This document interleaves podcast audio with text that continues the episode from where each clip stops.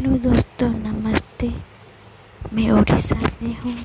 मुझे थोड़ा थोड़ा हिंदी आता है। उम्मीद करते हैं कि आप समझ जाओगे मैं किसी के बारे में बोलना चाहती हूँ। मैं गरीब बच्चे को बहुत प्यार करती हूँ। नहीं पता मैं आगे उसके लिए कुछ कर पाऊँगी कि नहीं, लेकिन मैं आप सभी को बोलना चाहती हूँ कि आप सभी उनको मदद करें, क्योंकि खुदा ने उनके लिए हमें भेजा है क्योंकि हम उनको मदद कर सकें।